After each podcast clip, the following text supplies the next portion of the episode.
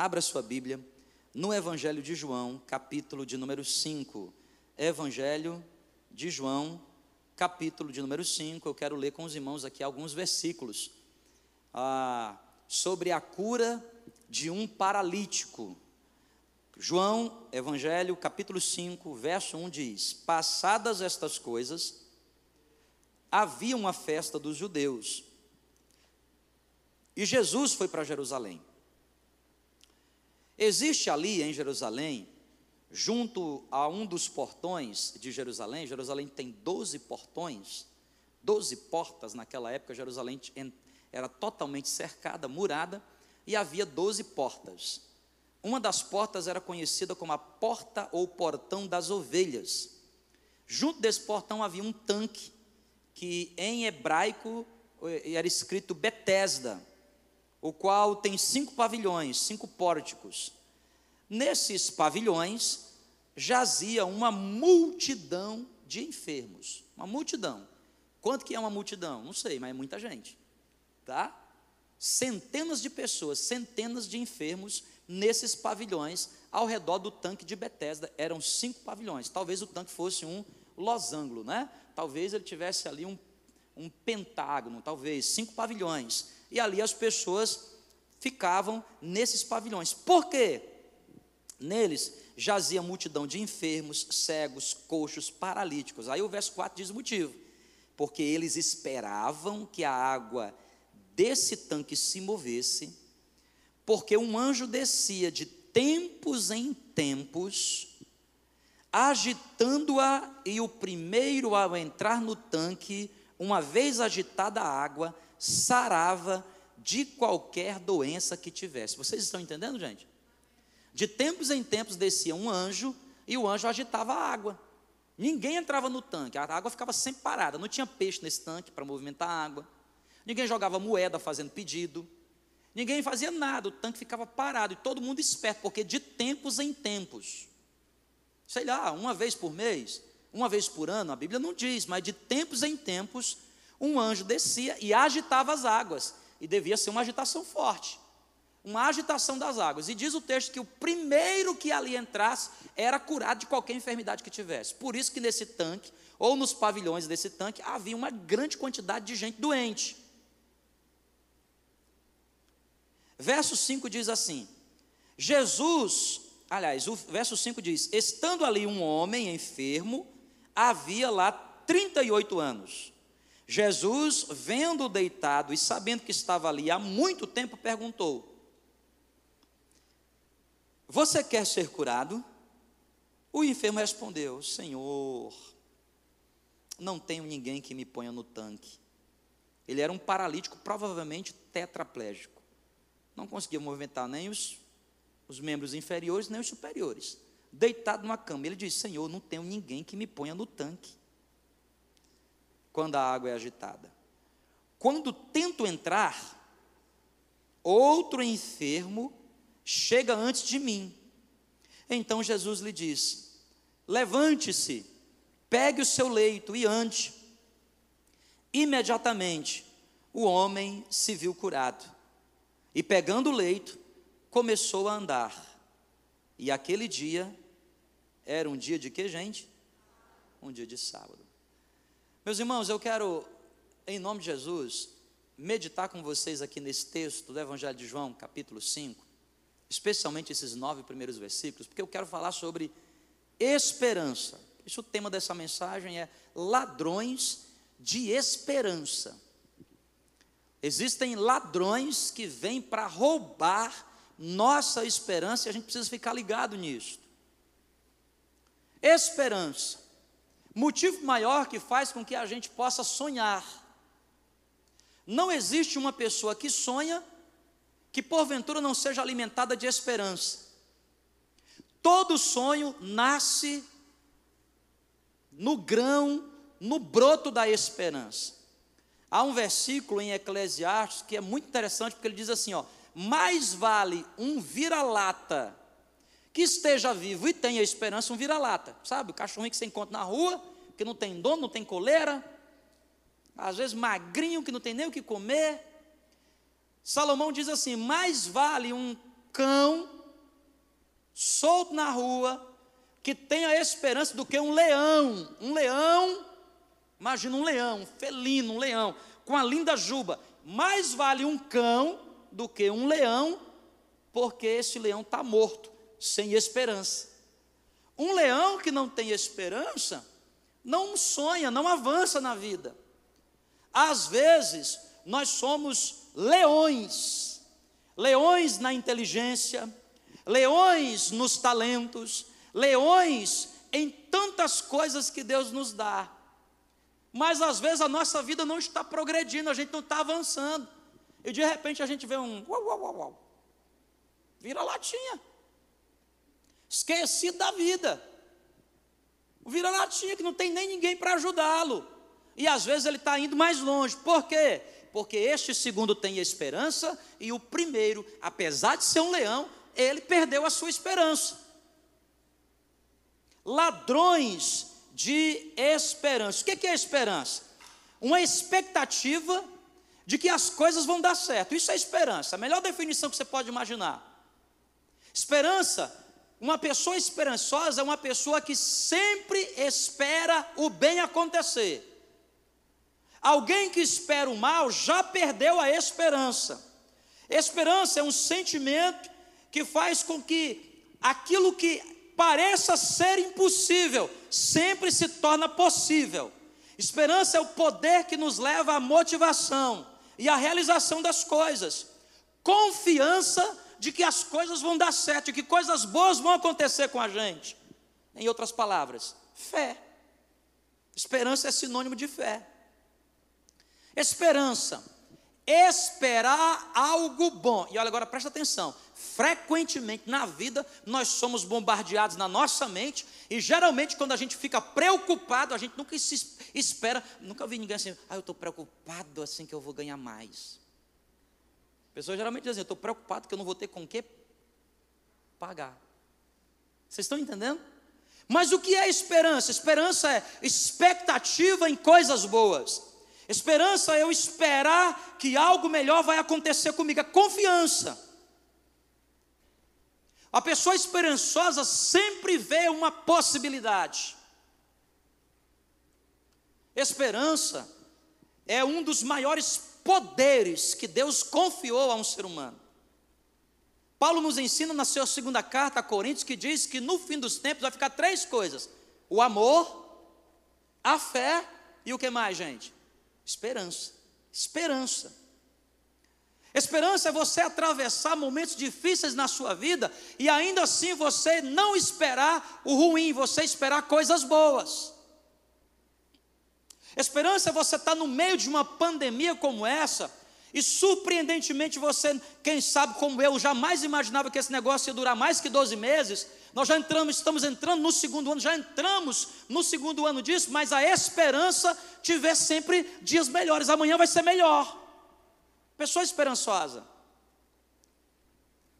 A pessoa que tem esperança, ela olha até as coisas negativas, mas ela não se concentra naquilo que é negativo. Ela se apoia e ela consegue ver motivo para sorrir mesmo nas coisas que parecem ser difíceis de absorver esperança. Uma pessoa esperançosa sempre está glorificando a Deus. Por que, que ela glorifica a Deus? Porque ela, ela entende que por trás de tudo que acontece, sempre tem a mão do nosso Deus e o final da história é sempre bom. Esperança. Tem gente esperançosa aqui hoje? Dá para sentir. Muito forte, assim, quase que eu caí com o seu amém, assim. Foi muito forte assim. Se eu depender da sua esperança, Jesus. esperança. Amém, pastor. Mais vale um cachorro morto, hein? Aliás, um cachorro vivo do que um leão morto. Às vezes é um leãozão, leãozão, mas parou de sonhar. Parou de acreditar que o seu casamento vai dar certo. Parou de acreditar que o seu ministério vai avançar parou de acreditar de que amanhã será sempre melhor. Escute, querido, há uma revelação de Deus. O Deus sempre garante, o fim é sempre melhor do que o começo. Salomão nos ensina Eclesiastes. Nós aprendemos no, no livro do profeta Ageu: a glória da segunda casa é sempre maior. Nós aprendemos no Novo Testamento, depois da morte tem ressurreição. Ou seja, vale a pena você cultivar uma vida de esperança. O grande problema é que o diabo não quer isso de você. O Evangelho de João, capítulo 10, verso 10 diz assim: O diabo, o diabo, que é o nosso tentador, que é o nosso acusador, que é o nosso inimigo mortal, o diabo, ele não faz outra coisa. O texto diz assim: o diabo não veio para fazer outra coisa a não ser roubar, matar e o que, gente? Destruir. Você acha que o diabo quer ver você cheio de esperança? Quer ver ou não quer ver? De jeito nenhum, porque uma pessoa que perdeu a esperança é uma pessoa depressiva, uma pessoa que perdeu a esperança é uma pessoa que não tem mais motivação, quando nós vamos perdendo a esperança, a perda da esperança, quando ela é roubada de nós, inevitavelmente o desejo de viver vai sumindo. Você não quer mais viver. Você diz assim: Ah, Senhor, me leva, me leva logo. E aí, como é que está a vida? Marrom, marromeno. Quando a pessoa perde a esperança, ela, ela perde a expectativa do bem. E ela só vê coisa negativa. Conhece alguém assim? Não aponta.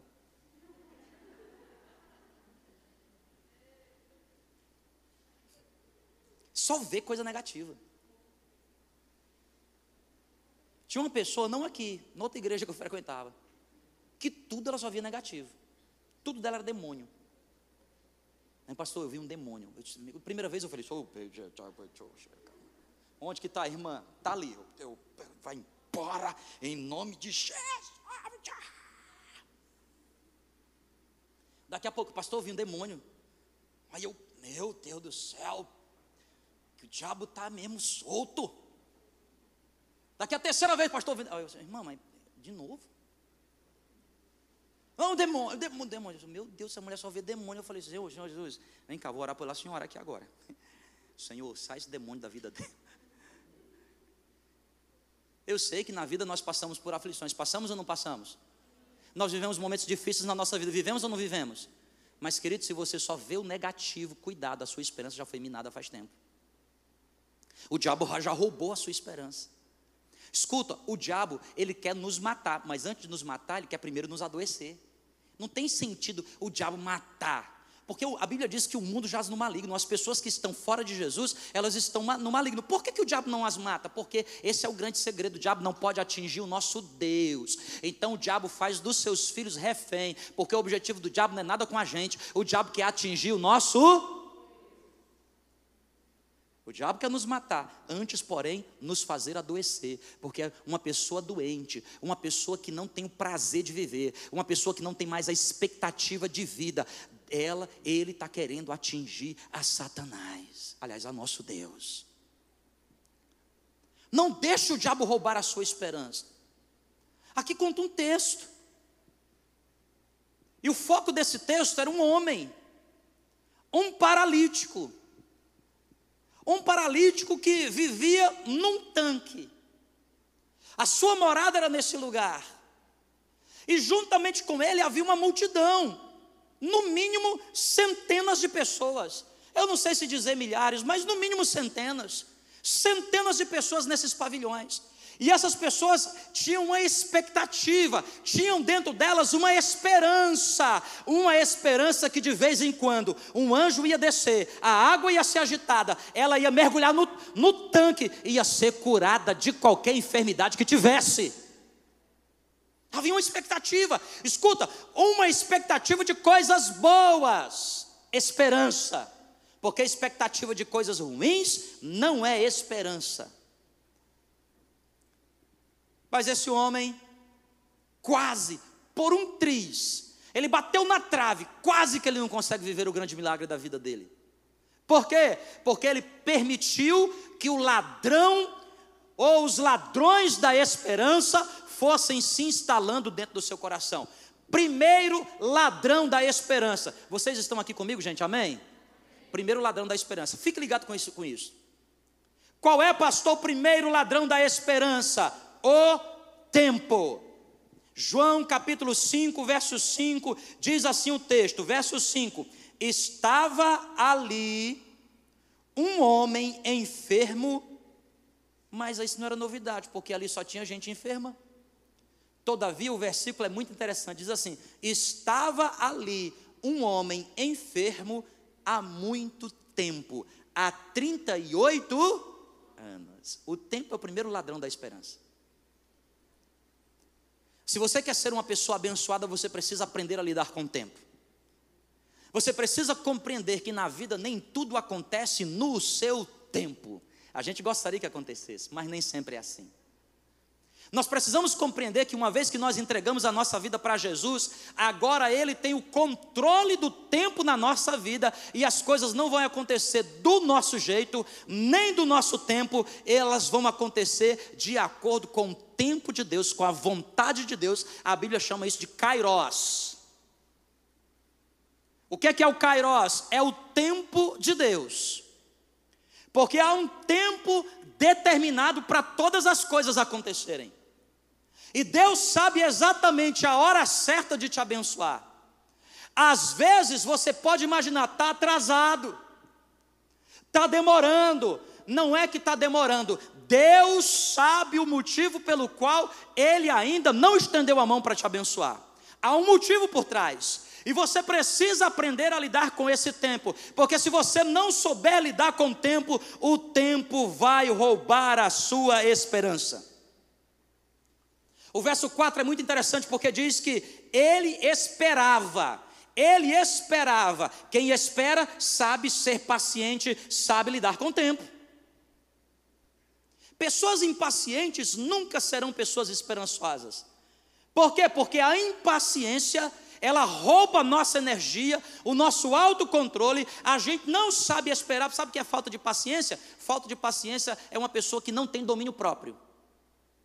Uma pessoa que não sabe controlar suas emoções, ela é impaciente. Mas aqueles que são esperançosos sabem que o nosso redentor vive, como Jó disse: Eu estou enfermo, perdi família, perdi filhos, perdi bens, eu perdi tudo, só não perdi a esperança. Eu sei que o meu redentor vive e que por certo se levantará ao meu favor. Não, isso aí não é glória a Deus, não, gente. Não, isso aí é meio glória a Deus. Quem é que pode dar um glória a Deus aqui nesse lugar, pelo amor de Deus? Aí um glória a Deus mais ou menos recebe Deus. Esperança. Esperança. Uma pessoa esperançosa sabe lidar com o tempo. E quem sabe lidar com o tempo, sabe celebrar a vitória que o outro tem, mesmo que a dele ainda não chegou. Olha esse texto, gente, é só você ler. Esse homem tinha perdido boa parte da sua esperança. 90% da sua esperança tinha ido embora. Sabe por quê? Jesus chega para ele e diz assim: Escute, meu filho, o que é que você quer que eu te faça? gente, presta atenção. Vocês estão aqui, então?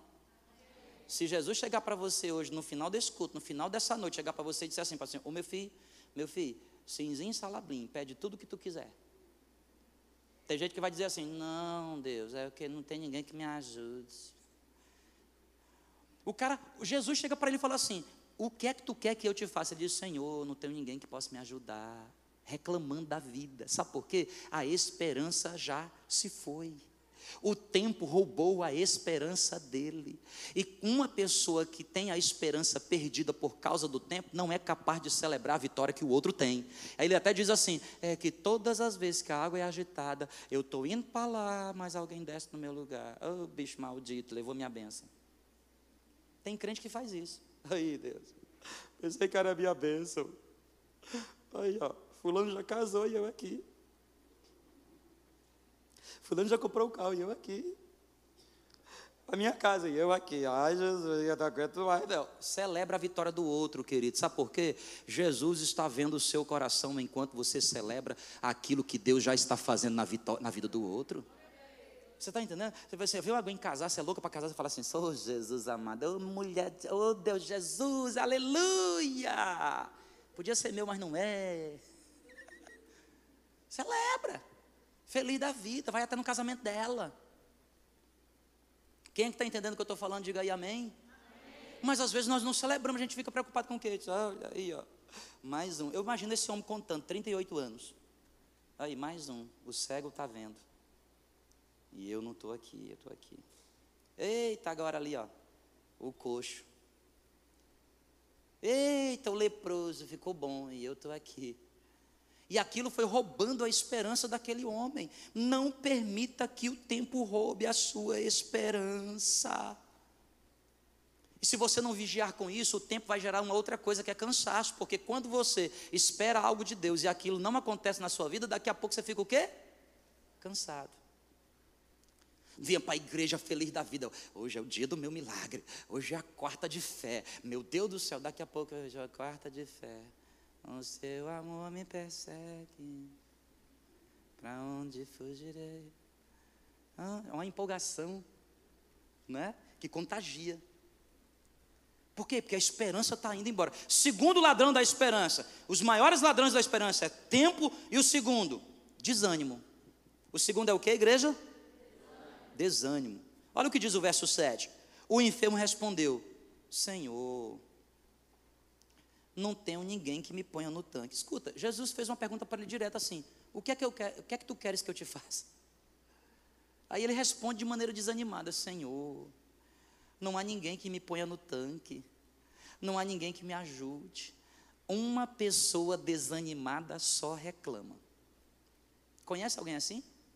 Não olha para o lado. Fica fixo em mim. Olha para mim, olha para mim. Olha para mim. Pessoa desanimada só reclama. É, reclama ou não reclama? De tudo reclama. De tudo reclama. Se o salário atrasa, o salário atrasou, o que é que ela faz? Aí, nunca me pagam em dia. É assim ou não é assim? Mas quando recebe salário, faz o quê? Ai, meu Deus, não vai dar nem para pagar as contas. Embora seja uma verdade, mas é uma reclamação. E seu salário antecipado? Ixi, aí, para que antecipar isso para quê? Só para pagar mais rápido os outros? Reclamação. Se não chove, se não chove, meu Deus, mas calor é esse? Ô oh, Roraima! Mas se passa a chover, aí também não precisa encher os rios desse jeito. Reclamação. Já viu não? Solteiro, reclama, eu estou sozinho. Não tem ninguém para ir comigo no dia dos namorados, está chegando. De novo vou comer pizza sozinho. Aí casou. Reclama porque vai ter que comprar o presente da esposa. De novo, todos os anos, o presente que eu dou para essa mulher. Já dava para ter comprado um carro. Quem está entendendo, diga amém. Reclama. Se não tem filho, ai, bem, a gente precisa de um filho. Os filhos vêm? Reclama, menino, para que tu não dorme?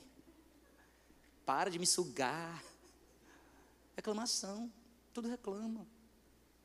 Pessoas que tudo reclamam, tudo reclamam. Por quê? Porque o desânimo já tomou conta. O desânimo é o câncer da nossa alma. Uma pessoa desanimada é uma, como se fosse uma pessoa cancerosa. Uma pessoa que está ali com, com estado terminal, mas não do corpo, da alma. Da alma porque o coração já não está mais alegre na presença do Senhor. Uma pessoa desanimada, uma pessoa que não tem, que o desânimo veio, roubou a esperança dela, tornou-se uma pessoa insatisfeita. Uma pessoa o que, gente? Insatisfeita. Nunca está satisfeito. Está sempre com fome. Está sempre tá, tá faltando sempre água. Nunca as peças da vida se encaixam. Por quê? Porque o desânimo tomou conta. Esse cara aqui, ó, esse paralítico, é enfermo. O Senhor pergunta para ele: Você quer ser curado? Aí ele respondeu: Senhor, não tenho ninguém que me ajude. Sabe por quê, meu irmão? Uma pessoa que está desanimada, a sua esperança já foi embora, ela não consegue enxergar no plano espiritual.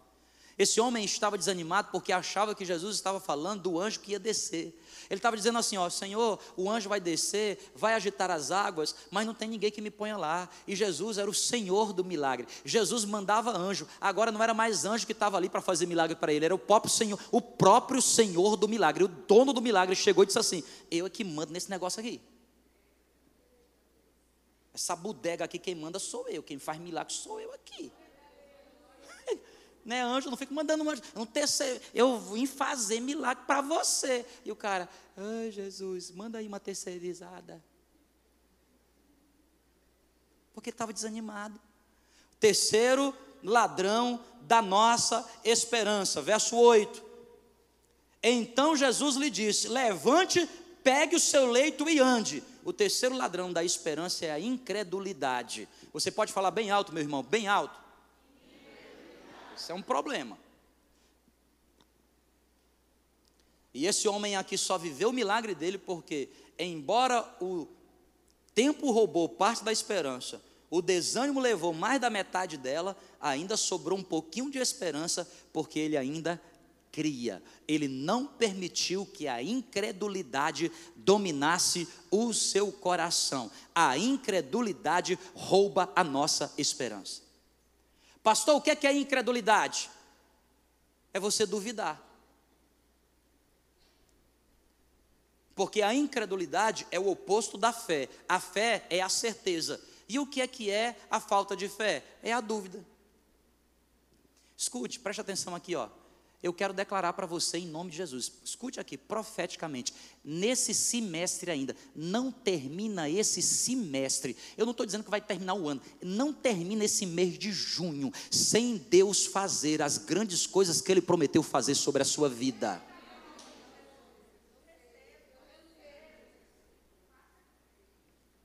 Mas o incrédulo, o que, é que ele está falando? Eu, esse mês, o pastor não sabe do que está falando, porque hoje é dia 2. Olha o incrédulo, faz equação. Julho 31, junho 30. 30 menos 2, 28. 28 dias. 28 dias é 4 semanas. 4 semanas. 4 semanas são 4 vezes 7, 28 dias. Uma semana tem 24 horas vezes 7. Não dá tempo. Já duvidou. Todo milagre, todo milagre tem duas partes Todo milagre tem duas partes: a parte de Deus e a minha parte. A minha parte é uma só: é crer. Se creres, verás a glória de Deus. Se creres, é condicional. É condicional. Se creres, verá a glória de Deus. Por que você não está vendo a glória de Deus? Falta-lhe crer. Pastor, e como é que eu faço para crer? Crer é uma opção. Crer não é um sentimento, fé não é sentimento, gente. Ah, eu estou tintindo a fé. Isso aí não é fé, não. Isso aí é sentimento. Fé é convicção, é racional. Eu opto por crer. As circunstâncias dizem não, mas o meu Deus está dizendo sim. Eu opto pela voz do meu Deus e digo não para todas as outras vozes. Eu creio que Ele fará em junho fé. Deus só precisa disso de mim. Aí lá do céu Deus olha assim, hum, não, estou sentindo um cheirinho de fé. De onde é que está vindo? Lá de Boa Vista. Olha aí, rapaz. Recebe aí, Boa Vista. É assim que Deus faz. É assim que Deus faz. Não adianta você orar. Tem gente que ora e já ora descrendo. Ó oh, Senhor Jesus, Pai, tanta vontade nesse mês de junho, mas só se der. Gente, só se der. Só se der. Como assim só se der? Eu fico imaginando se eu fosse Deus. Eu falei assim: só se der. Você está dizendo o que, que eu não posso? É isso que você está falando? Vou lhe mandar um raio. Ainda bem que eu não sou Deus, né? Eu mandava um raio. Eu disse: vai lá, um raio aqui, na testa, assim. olha o que eu posso. Eu tudo posso. Eu sou o El Elohim. Eu sou El Shaddai. Eu tudo posso.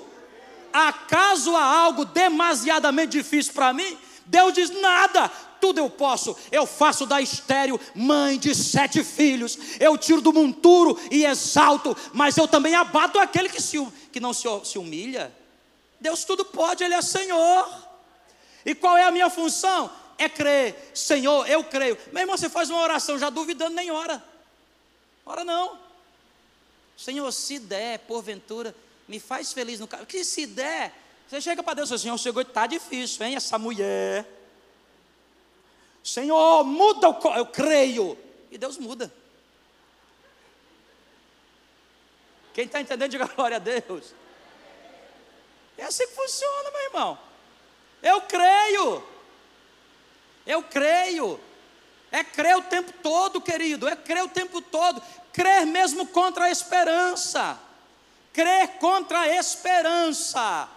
Tudo mostra o contrário, mas a sua fé é maior, mas a sua fé é maior, a sua fé é maior, e você diz, Senhor, eu creio, sabe por quê, meu irmão? É melhor morrer crendo do que viver uma vida sem esperança, porque uma pessoa que está vivendo sem esperança é um zumbi, é um ser vegetativo, ele respira, mas não vive ele nem sobrevive. Se duvidar, ele está sobrevivendo. Ele diz assim: Senhor, obrigado mais esse dia. Venci mais um dia. Que venci mais um dia. Você tem que orar dizendo assim: Senhor, eu não vejo amanhã chegar, porque amanhã, eita, quinta-feira me aguarda. Quem é que está entendendo? Diga glória a Deus. Vocês estão entendendo mesmo, gente, ou não? Eu acho que Deus trouxe vocês tudinho para cá, que vocês estão tudo desanimados. Bando de povo desanimado, para vocês se animarem. Você quer viver a glória de Deus? Você precisa crer. Esse homem cria. Sabe por que, que ele cria? Jesus chegou para ele e disse assim: ó, paralítico, tetraplégico. O Senhor Jesus disse assim: ó, pega tu teu leito. Não é Jesus que chega e diz assim: vem cá, meu filho, que eu vou te ajudar a pegar o leito. Jesus disse assim: ó, pega o teu leito. A Bíblia diz que ele imediatamente, imediatamente se viu curado. Sabe por que ele cria? Quando o Senhor chegou para o cego Bartimeu, diz assim: Bartimeu, o que é que tu queres? O que é que tu queres? Bartimeu disse: Eu quero ver. Então dizem: Veja. E ele passou a ver. Quando o Senhor chegou para aquele paralítico, disse assim para ele: que é que tu queres? Eu quero andar. Ande, toma o teu leito e anda. Ele pegou o leito, ele tomou posse daquilo, ele assumiu aquela posição. Querido, eu quero profetizar os grandes e poderosos milagres de Deus sobre a sua vida nesse mês aqui nessa quarta-feira. Eu quero ver essa, irmão, eu vou ver essa quarta-feira aqui, mais fila de gente. Eu vou fazer dois cultos aqui, vai começar uns seis horas, vai começar o outro oito e meia e não vai ter espaço para ninguém. E eu vou dizer: vem só na domingo. Besta, perdeu. Fé. Agora, se depender das condições humanas, se depender do que está acontecendo no mundo, mas por trás de tudo que acontece no mundo tem a ação do maligno. Ele veio para roubar, para matar e para destruir, mas você não pode deixar ele roubar a sua esperança, matar a sua esperança, destruir a sua esperança. Creia creia até o fim, creia na dor, creia na dificuldade. Diga para o Senhor: está doendo, Senhor, mas eu creio. Deus está complicado, mas eu creio. Senhor, se o Senhor está dizendo, eu vou esperar até o fim, e eu quero saber quem é maior: se é o Deus que está dizendo que eu vou viver, ou se é Satanás que está querendo roubar a minha esperança. Pronto, aí você manda para o mundo espiritual, você diz assim: agora Satanás é tu e, e Deus, quero ver quem é maior. E ele já sabe: maior é o nosso Deus sempre. O nosso Deus é sempre maior. A vitória é sempre certa. A vitória é sempre certa, porque nós não somos daqueles que são incrédulos, nós somos o povo da fé. É ou não é, gente? Se você está aqui, você é povo da fé. Se você está assistindo, me assistindo em qualquer lugar, você tem fé. A incredulidade se manifesta de três maneiras: dúvida, desconfiança e defesa dúvida, desconfiança e o que, gente? Defesa. O que é que é dúvida? Eu fico duvidando das coisas. O que é que é desconfiança? Desconfiança. Deus fala assim, será? Será já desconfiou? Já desconfiou. Você vai pedir emprego em algum lugar, a pessoa pergunta assim: Você sabe fazer isso? Você diz: Olha, o que é que você diz? Você fala com certeza. Eu já contei aqui na história como é que eu fui parar em São Carlos? Um cara que eu sempre quis trabalhar, fazer meu doutorado com ele, ganhador de prêmio Nobel. Uma vez o avião dele deu problema, ele pousou em Fortaleza, ficou só eu, eu estava só eu trabalhando no laboratório. Aí o telefone tocou, eu atendi, E ele falou assim: Sabe quem é que estava aqui do outro lado? Eu disse: Eu não sei não. É que eu queria falar com o fulano. Não tem ninguém aqui, está só eu. eu disse: Não, é, quem está falando aqui é fulano de tal. Eu, quem? Fulano de tal. Eu disse: Não, para de trote, brincadeira. Ó, o incrédulo. Não é você não, sou eu, rapaz. Vem aqui no aeroporto, eu tive um problema aqui no avião. Você pode vir aqui eu queria conversar com você. Não tem ninguém aí? Eu disse, eu fui lá. Arranjei 10 reais emprestado. Que eu não tinha gasolina para chegar no aeroporto. Só andava no vapor. Já andou no vapor? Não. Tem gente que anda no líquido e gente que anda no vapor. Já andei no vapor. Você, você completa o tanque assim, completa com 10 reais. Você calcula pelo odômetro. Você, diz, você não é pelo. Você diz assim, vou andar 12 quilômetros. E eu só tinha gasolina. Eu falei, meu Deus, arranjei 10 reais, botei, entrei naquele carro, estacionei longe, porque eu não tinha dinheiro para colocar no estacionamento do aeroporto, gente. Olha o estacionamento do aeroporto. Não tinha dinheiro para botar gasolina e pagar o estacionamento. Deixei o carro lá longe, atravessei, botei, entrei, fui no banheiro, fiz aquele banho de gato. Já tomou aquele banho de gato? Você se lambe assim, todinho assim. Cheguei para me apresentar para a pessoa. Aí ele falou assim: Só eu gostei do seu trabalho. Ficamos conversando umas duas horas. No final ele falou assim: Se você não gostaria de estudar comigo? Aí eu disse: Ó, oh, veja bem. Não é assim também. Não vou me vender fácil, né? Ele estava embarcando. Ele perguntou assim para mim: Do you speak English? Era a única coisa que eu sabia do inglês. Eu disse: Yes. Oh, yeah. Só isso que ele perguntou. Eu falei: Meu Deus, eu vou ter que aprender inglês em três meses. Certeza, fé. Quem é que está entendendo? Diga glória a Deus. Certeza, é fé. É olhar e não ver as circunstâncias, mas ver que Deus é o Deus poderoso que te abençoa. Ele tem prazer em te abençoar. Escuta, é só você saber esperar. Escuta, é só você não deixar o desânimo te roubar a tua esperança. Escuta, é só você crer. É só isso que você precisa fazer. Creia, creia, espere, mas espere animado, porque uma pessoa que espera Desanimado não é esperança. Não é esperança. Ai, pastor, estou esperando. Mas está desanimado.